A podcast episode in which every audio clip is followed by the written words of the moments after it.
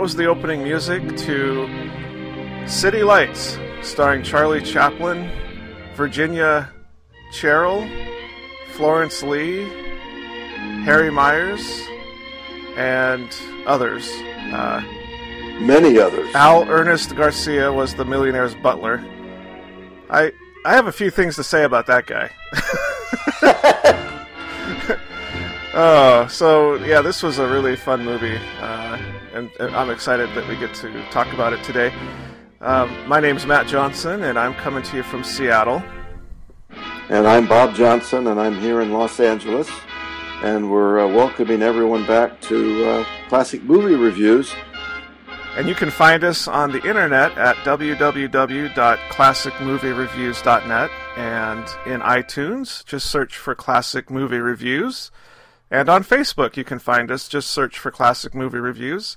And, uh, you know, share, find us on Facebook and share a link to your friends. We can grow our audience that way. And if you get a chance, go into iTunes and give us a rating that really helps a lot and helps spread the word and gets our ranking up in iTunes as well. So, uh, this this is a, a fun movie, a great movie. I, I thoroughly enjoyed it, and uh, Charlie Chaplin really liked to be involved in all aspects of the film. He directed it, produced it, wrote it, starred in it, did the music. yeah. Oh, and then he edited it. Oh my gosh, I was surprised he did the music. I didn't realize he was uh, also a composer because the music was great. Music is great. He did have a, a legal issue with the music in Paris. Uh, one of the people that was not credited for the music, uh, Mr. Padilla, Padilla, sued because he hadn't been credited for it, and he won. Oh, so he he collaborated with somebody on it. Must have been. Yeah, uh, that and, and the the gentleman went un, uncredited. Jose Padilla. This movie was uh, released in January of 1931, and I was intrigued by the fact that the opening night, Charlie Chaplin uh, attended the movie with uh, Albert Einstein. Oh, cool. At the premiere of City Lights. There's a photo of the two of them at the premiere. I never knew that Albert Einstein was a big movie fan, but I didn't either.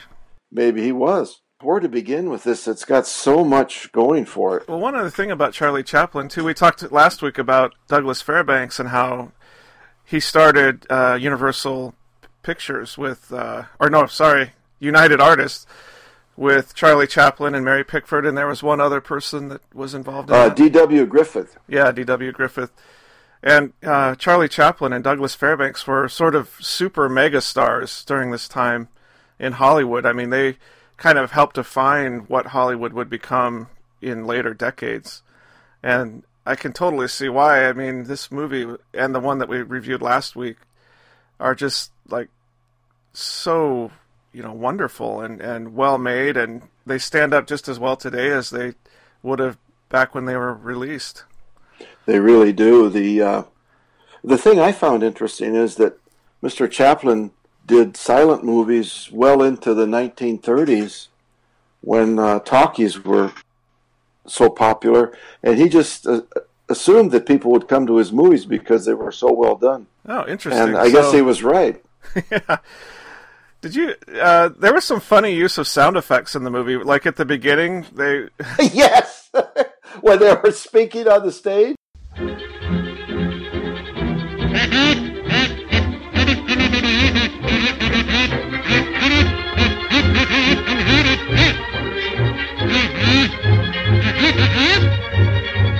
and it was like a Charlie uh, Brown cartoon when the when the adults are speaking, you know, and it, all you hear is this. it took me a minute to realize they weren't really speaking some language that I'd never heard. and then later in the movie, when he uh, they're having that party at the millionaire's house, and he swallows yeah. that whistle.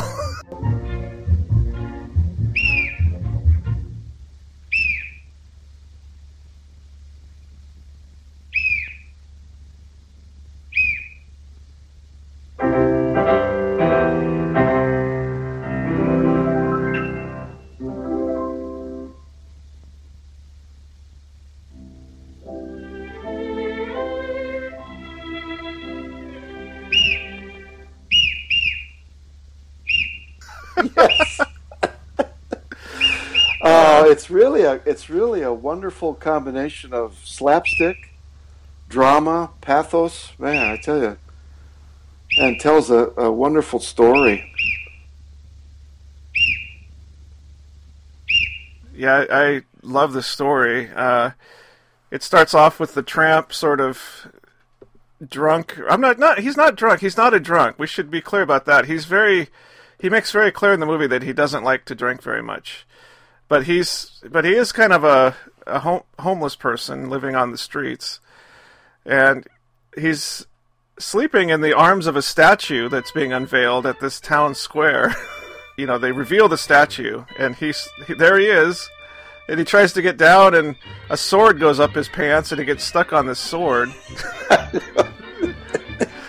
he finally gets free of that, and then he starts wandering around, and he runs into uh, the blind girl, and uh, spends his last change that he has in his pocket to buy some flowers from her, and I think kind of falls in love with her right there, kind of love at first sight. It's it's it's so it's funny and and wonderful at the same time. I was reading where uh, in the making of this movie, Mr. Chaplin filmed 300 and over 314,000 feet of film.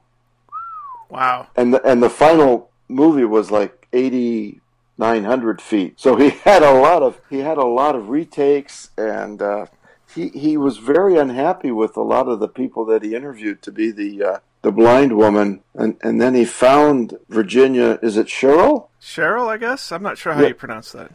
And he he liked uh, her reading because she was nearsighted, and uh, it came across more as a blind person would kind of go out into the world because of your nearsightedness. He directed he he, he did everything he could to control every aspect of the uh, of the movie. Was he? Do you know if he was well liked by people though? I mean, was he like controlling in a way that was it would put people off, or was it more like people respected him because he did such good work? I think both. Both. I think my reading was that he got along well with people that liked the way he approached things, and other people did, didn't care for that. It shows. I mean, just one example is that boxing scene. That was so well choreographed. I was laughing. I was laughing so hard just by the way they were dancing around the the boxing ring.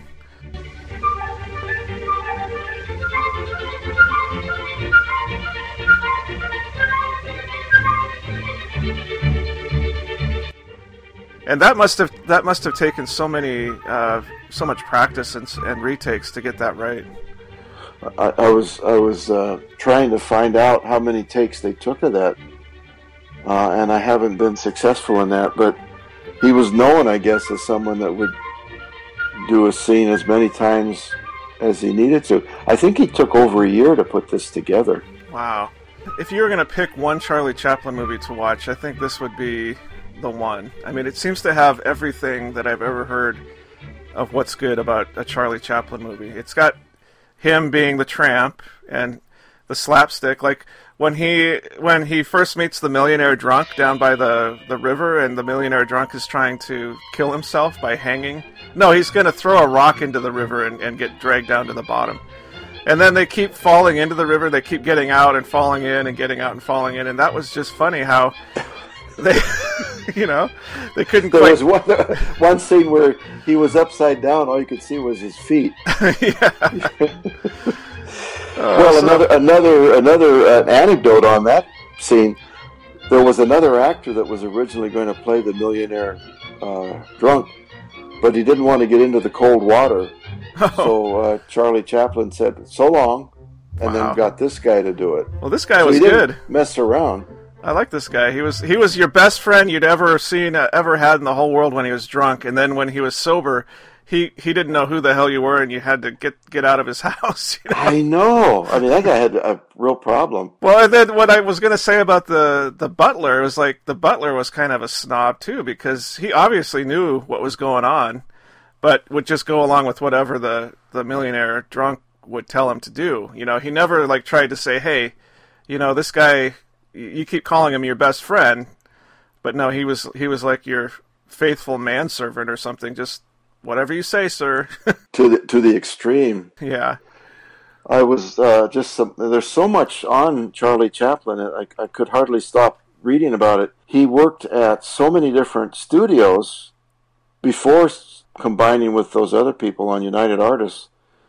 And in 1940, he did a very political film about called The Great Dictator. Oh yeah, which uh, was a satire of Adolf Hitler.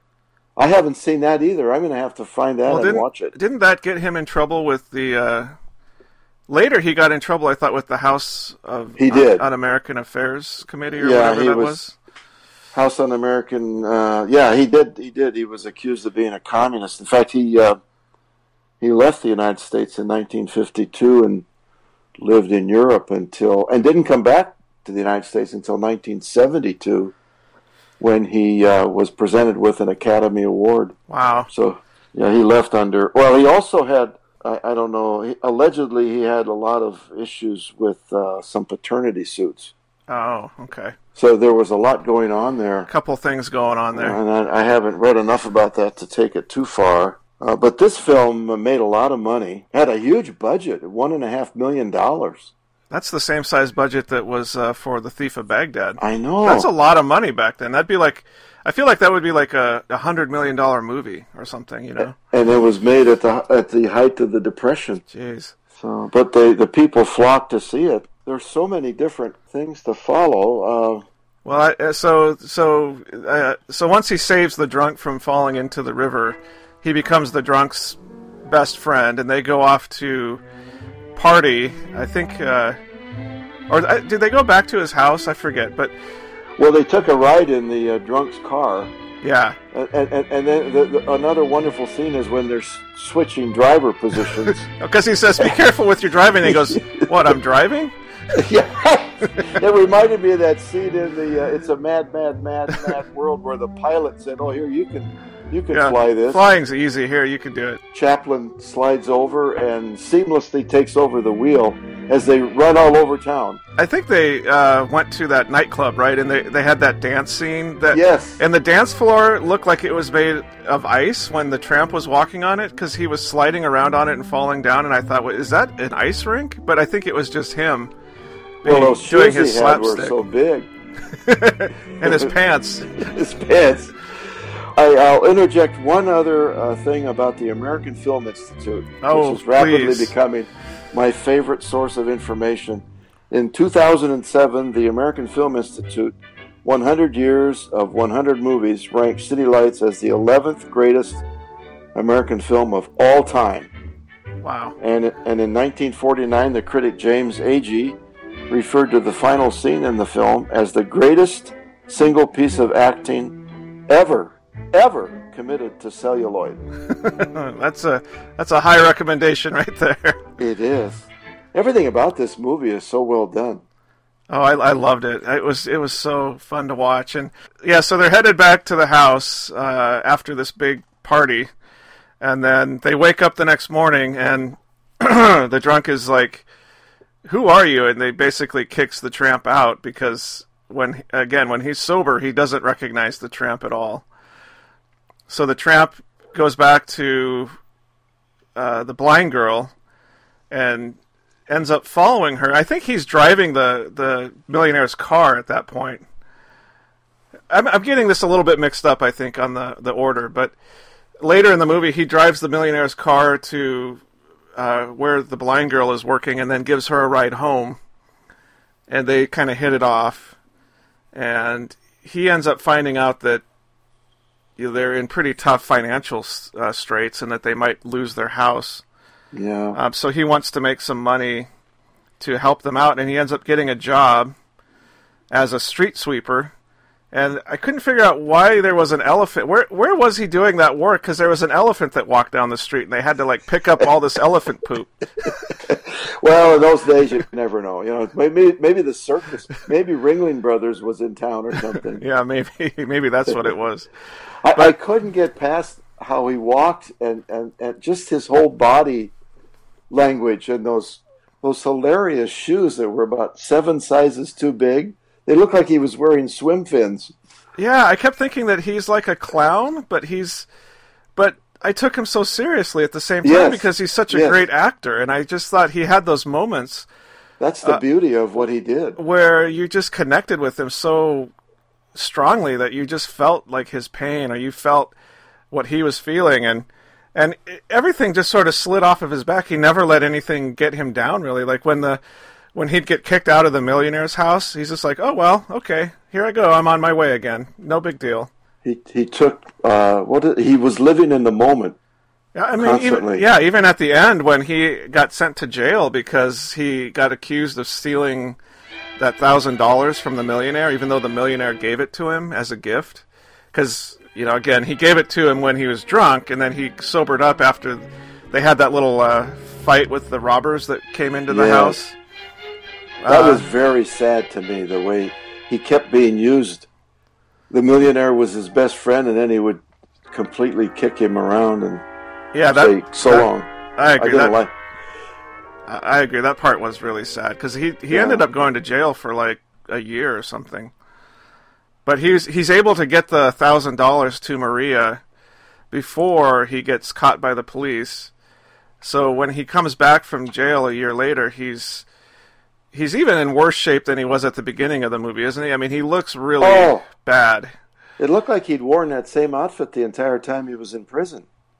Yeah, yeah. Like he didn't wear prison clothes; he wore his own clothes or something. He wore that. He wore that. Uh, the tramp. He was the tramp. Yeah, and and like you said, he got he got.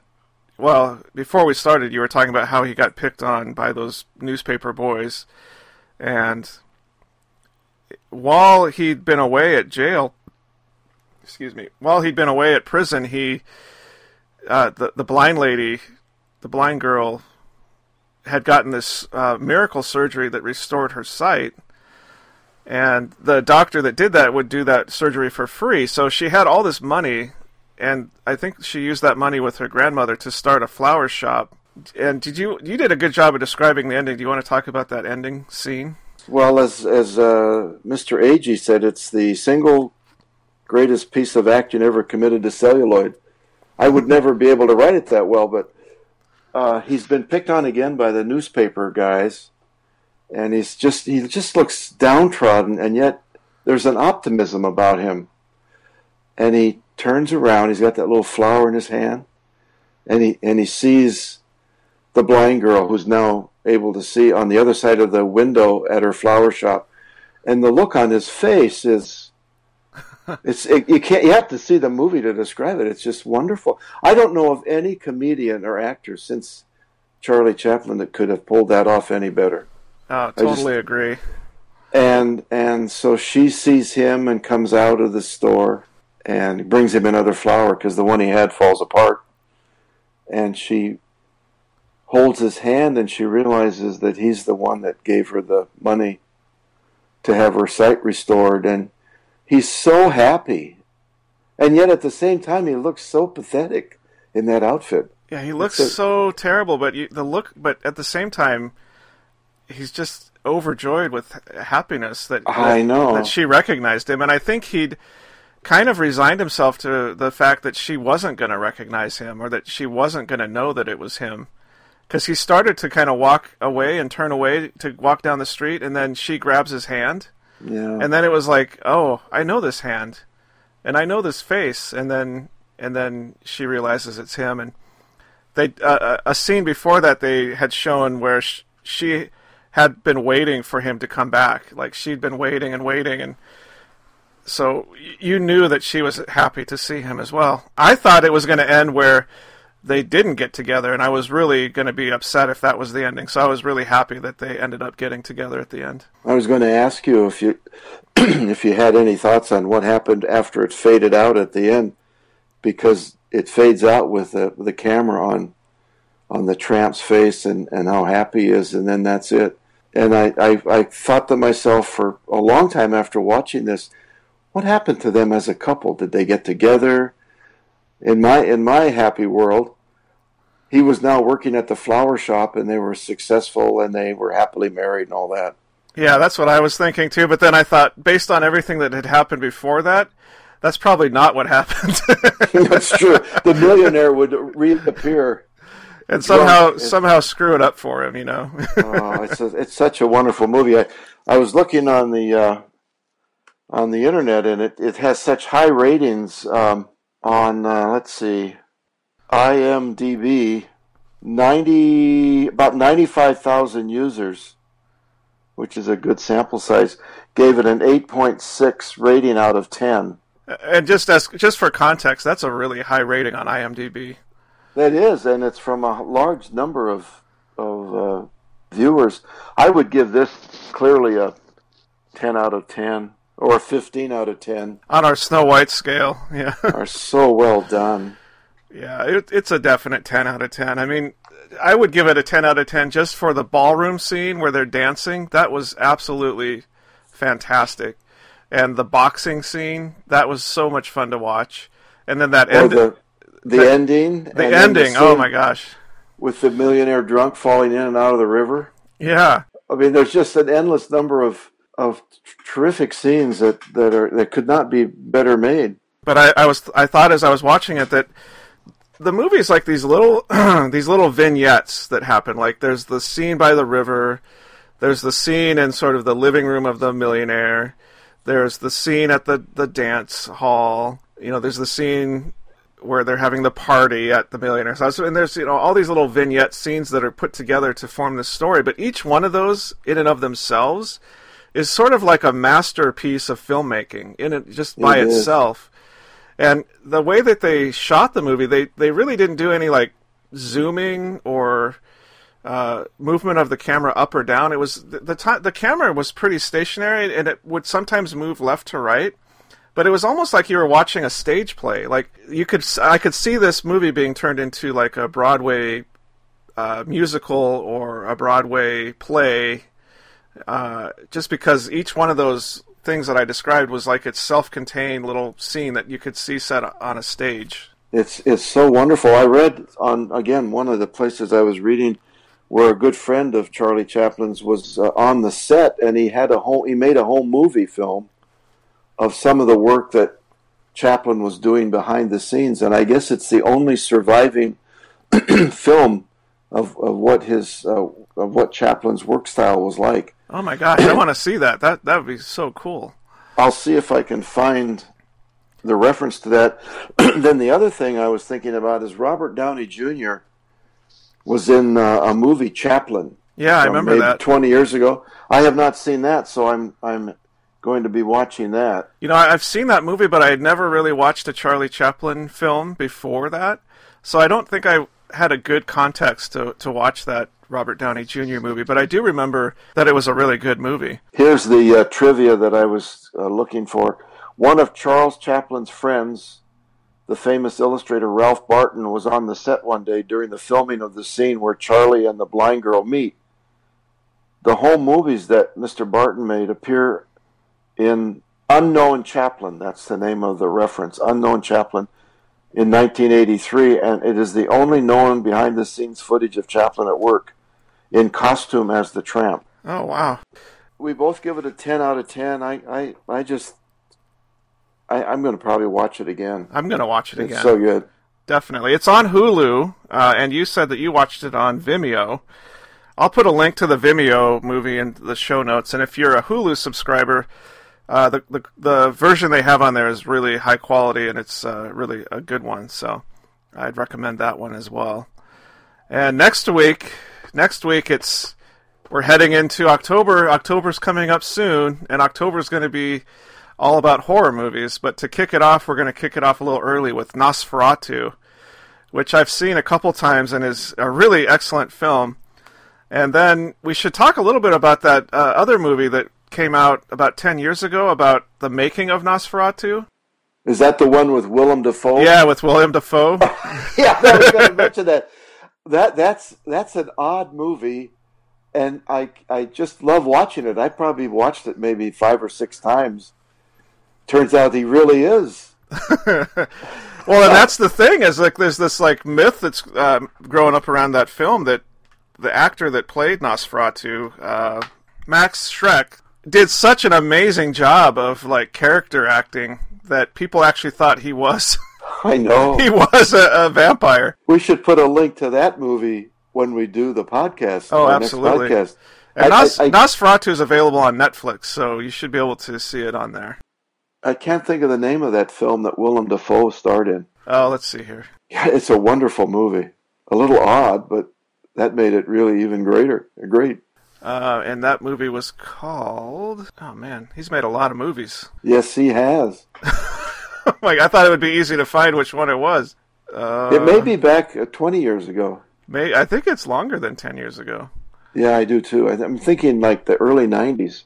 Shadow of the Vampire.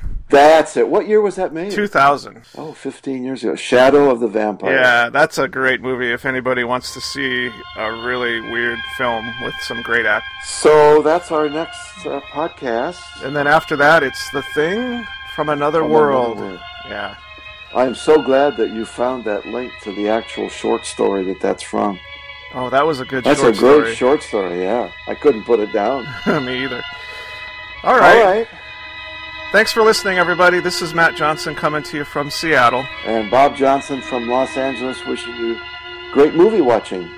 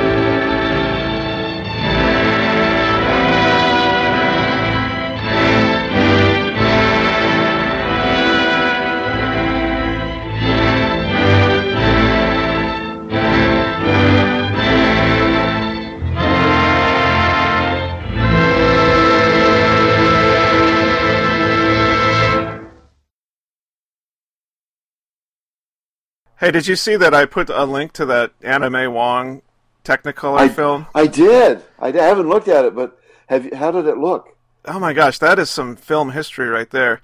It, you have to turn the volume down though, because somebody, whoever overdubbed music on it, didn't do a very good job. But just watching like the film itself is really cool. Yeah, From 1924. God, that's, uh, what is that, 90, 91 years ago?